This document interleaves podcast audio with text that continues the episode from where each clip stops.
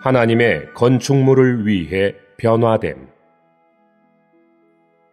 27주 2일 아침의 누림 창세기 35장 15절 야곱은 하나님께서 자기와 말씀하시던 그곳의 이름을 베델이라고 하였다.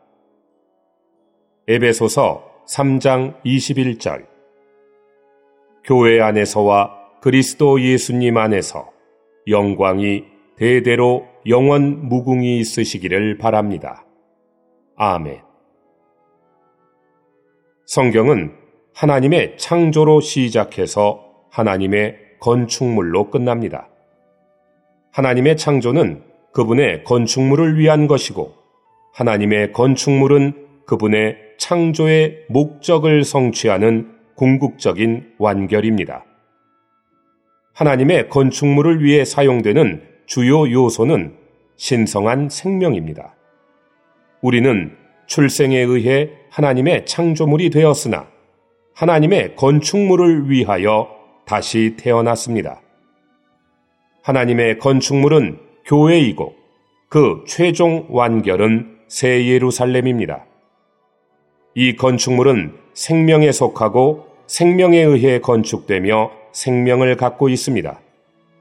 생명과 건축물은 성경 전체에서 두 가지 핵심 단어입니다. 생명은 그리스도 안에 계신 하나님으로서 살아있는 내용이며 건축물은 삼일 하나님의 단체적인 표현입니다. 하나님의 갈망은 우리가 이 땅 위에서 하나님의 건축물의 이상을 깨닫고 성취하는 것입니다.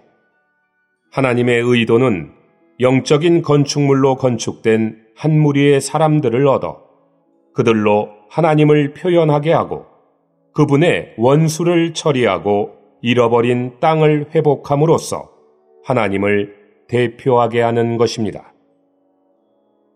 오늘의 읽을 말씀.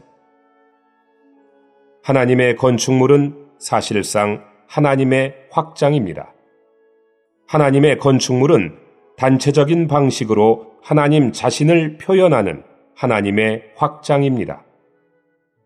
우리는 생명이 우리 존재 안으로 일에 넣어지신 하나님 자신이라는 것을 보았습니다. 만일 진정으로 삼일 하나님께서 우리 안으로 일에 넣어지셨다면 그 결과는 하나님의 확대와 확장일 것입니다. 하나님은 부부를 창조하지 않으셨습니다. 하나님은 한 사람만을 창조하셨습니다. 아내는 남편에게서 나와서 남편의 확장이 됩니다. 이것이 건축입니다. 아담의 아내인 하와는 하나님께서 건축하셨고 이 건축은 아담의 확장이었습니다. 아담은 사람이 되신 하나님의 상징이자 예표이고 하와는 하나님의 건축물의 상징이자 예표입니다. 하나의 건축물인 하와는 아담의 일부분이었기 때문에 의심할 바 없이 아담의 확대와 확장이었습니다. 창세기 1장에서 하나님은 홀로 계셨습니다. 요한계시록 끝에서 하나님은 그분의 확장인 거룩한 성 새 예루살렘의 중심에 계십니다. 태초에는 어떤 확대나 확장이 없이 하나님 자신만 계셨습니다. 그러나 여러 세기와 세대를 거쳐서 하나님은 그분 자신을 그분의 선민 안에 넣는 일을 하셨습니다. 결국 우리 모두는 그분의 건축물이 될 것이며 이 건축물은 하나님 자신의 확장입니다.